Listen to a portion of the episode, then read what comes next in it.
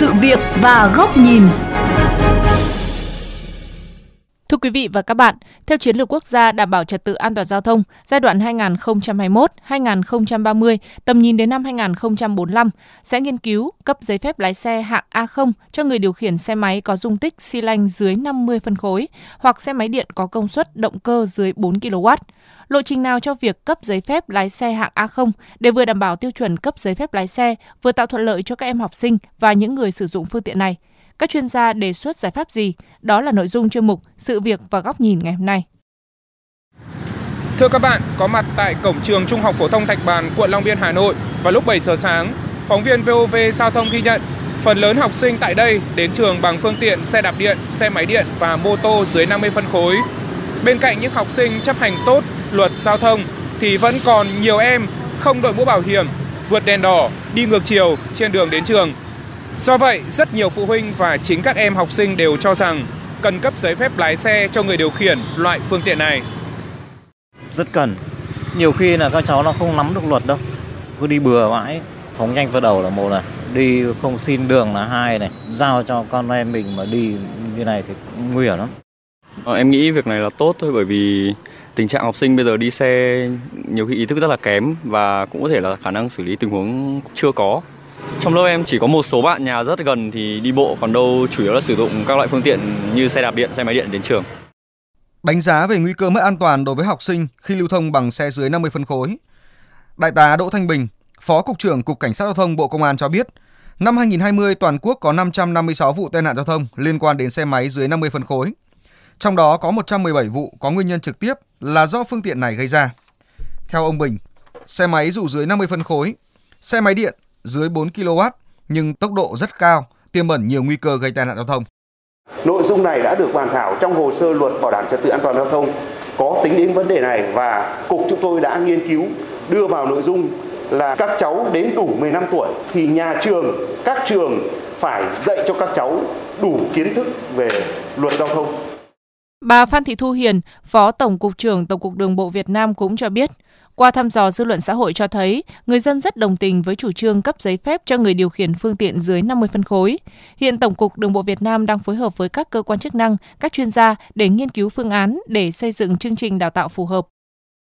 Nguyên tắc là làm sao cho các kiến thức đưa vào học nó đơn giản, nó dễ hiểu và nó cung cấp đầy đủ các cái kiến thức về giao thông đường bộ để hầu hết đều là học sinh các em nắm được và thực hiện đảm bảo an toàn giao thông và phương án là làm sao thuận tiện và chi phí phải tiết kiệm tức là không tốn kém nhiều cho các em Ông Khương Kim Tạo, nguyên Phó Tránh Văn phòng Ủy ban An toàn giao thông quốc gia cho rằng, việc cấp giấy phép lái xe cho người điều khiển phương tiện dưới 50 phân khối là quy định hết sức bình thường vì nhiều nước trên thế giới đều đã áp dụng từ lâu. Tuy vậy để thực hiện được điều này, cần tính toán cụ thể về lộ trình và biện pháp thực hiện. Điều quan trọng nhất là làm sao để học sinh phải trải qua các khóa đào tạo, sát hạch về kiến thức, kỹ năng điều khiển phương tiện cũng như quy định của luật giao thông đường bộ trước khi cho phép lái xe ra đường. Trong hệ thống nhà trường chúng ta đang giáo dục về an toàn giao thông trong hệ thống phổ thông và bản thân các cháu trong các cái trường cấp 3 thì các cháu vẫn đang chạy các cái xe gắn máy quy tắc giao thông các cháu nắm được rồi. Vấn đề còn lại là chúng ta tuyên truyền và chúng ta hoàn thiện lại các cái vấn đề liên quan kỹ năng quy tắc giao thông và một số những cái hướng dẫn cụ thể để đảm bảo các cháu có thể đi lại an toàn. Dẫn kinh nghiệm một số nước có tỷ lệ tai nạn giao thông thấp, chuyên gia Doãn Minh Tâm cho rằng sau khi tốt nghiệp ở trường, họ chỉ cấp một bằng lái tạm thời, sau đó mất một năm để từ bằng tạm thời trở thành bằng chính thức. Trong một năm đó, nếu chỉ một lần vi phạm giao thông, học viên phải thi lại từ đầu. Chính trong cái thời gian ít nhất là một năm như vậy, thì vô hình chung tất cả những cái hoạt động ấy nó trở thành ý thức, nó trở thành kỹ năng thì khi đó nó làm cho cái văn hóa giao thông được nâng cao và ý thức tham gia giao thông được tăng lên. Các ý kiến cũng cho rằng việc đào tạo cấp giấy phép lái xe cho người điều khiển phương tiện dưới 50 phân khối cần phải có lộ trình và tính toán các phương án thực hiện cho phù hợp, bởi đối tượng chịu tác động chủ yếu của quy định này là học sinh độ tuổi từ 16 đến 18. Về điều này, một số ý kiến bày tỏ. Em nghĩ là chỉ nên giới hạn trong khoảng thời gian ngắn thôi bởi vì bọn em còn bận đi học em nghĩ là nên ờ, linh hoạt về thời gian học và sau này nếu bọn em muốn nâng lên những hạng bằng cao hơn để có thể điều khiển những loại xe phân khối lớn hơn thì không cần phải học lại lý thuyết nữa mà chỉ cần thi lại thực hành thôi.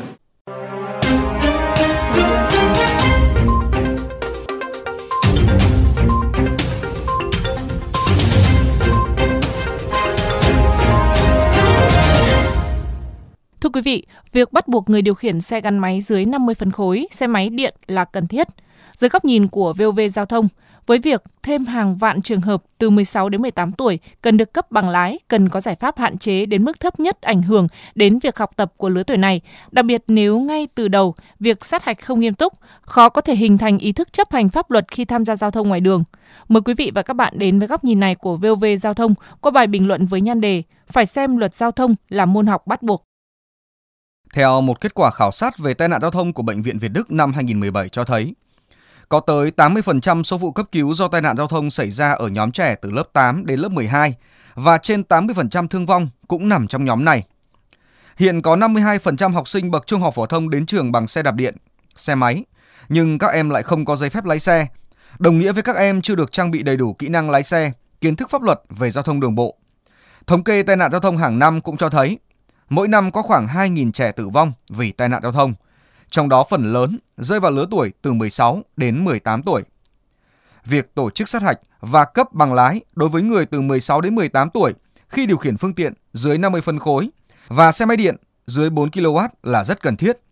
Tuy nhiên, việc triển khai cần có lộ trình đồng bộ. Đây tuyệt đối không phải là thủ tục để hợp thức hóa cho chuyện trẻ em lái xe ra đường. Tuy vậy, với gần 3 triệu học sinh cấp trung học phổ thông, nhu cầu đào tạo sát hạch để được cấp bằng là rất lớn nếu đồng loạt yêu cầu các em đến trung tâm đào tạo lái xe để học, để thi sát hạch sẽ gây xáo trộn không nhỏ và là điều khó khả thi khi các em phải sắp xếp giữa việc học ở trường và học thi bằng lái.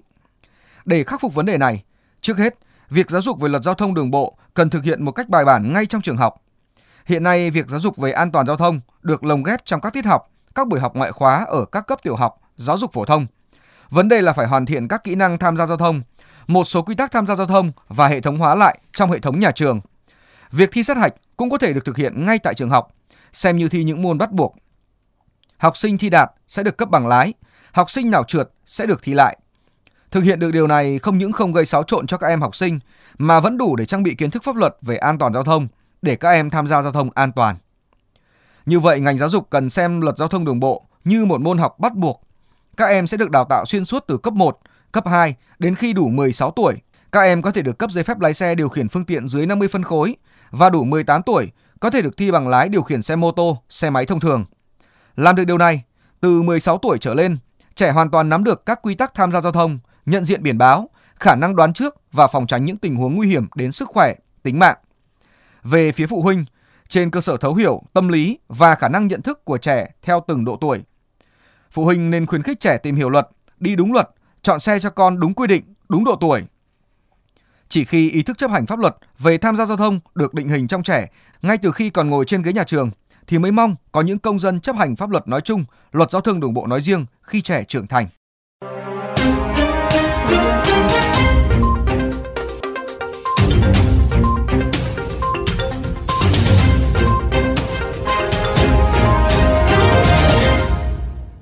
Đến đây chuyên mục sự việc và góc nhìn với chủ đề Lộ trình nào cho bằng lái A0 cũng xin được khép lại. Quý vị và các bạn có thể xem lại nội dung này trên vovgiao thông.vn, nghe qua ứng dụng Spotify, Apple Podcast trên iOS hoặc Google Podcast trên hệ điều hành Android. Cảm ơn quý vị và các bạn đã chú ý lắng nghe.